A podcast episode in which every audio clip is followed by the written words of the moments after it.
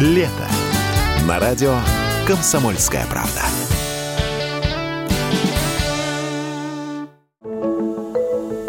Впервые Coca-Cola официально появилась в нашей стране в 1980-м. Вместе с Фантой она стала официальным напитком летней Олимпиады в Москве. С 85-го ее начали продавать иностранным туристам, дипломатам и в магазинах внешпосылторга за валюту. В 89-м на Пушкинской площади в Москве зажглась неоновая реклама напитка, а спустя год его начали продавать в только что открывшемся Макдональдсе.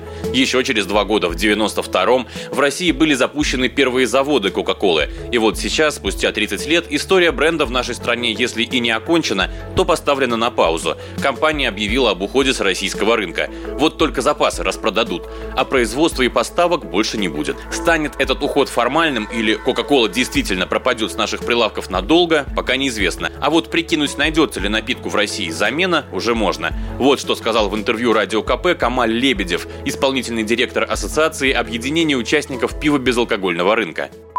Балтика выпускала колу, то ли она Crazy Кола называлась когда-то. А сейчас Черноголовка, наверное, выпускает эту колу. В принципе, любой завод, пивоваренный завод, да, может выпускать сидр, может выпускать квас, может выпускать просладительные напитки с таким вкусом. Проблема всегда в том, э, в силе бренда.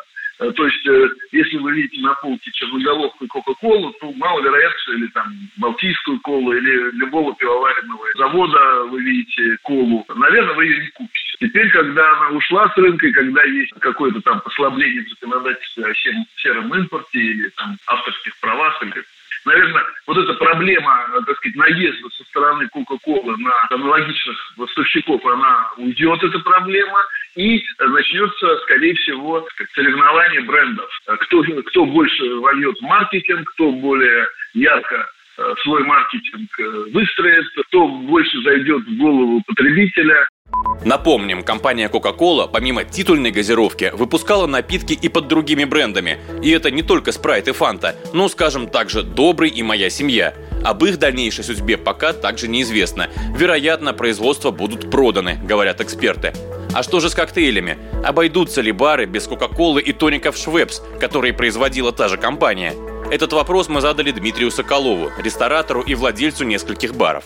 На самом деле Кока-Колу в последнее время никто не использует в э, коктейлях. И используем максимально там процентов 5, наверное. Но аналоги сейчас есть, которые делают российские компании или даже другие компании, которые ее возят с Азии. Но в России, опять-таки, есть компании, делающие колу и похожие на, на те же самые тоники. Тоников сейчас в России порядка, я думаю, что порядка, наверное, 10-15 видов разных. Поэтому я думаю, что это не проблема. Ну и, наконец, еще один прохладительный газированный гигант с российского рынка пока не ушел, напомнил нам Максим Черняев, шеф-бармен.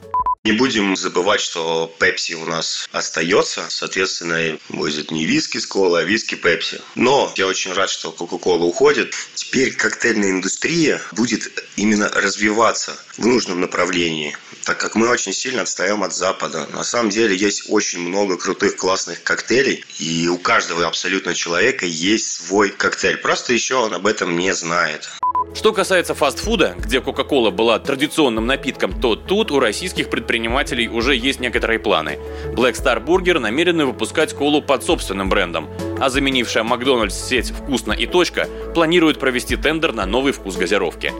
Василий Кондрашов, Радио КП.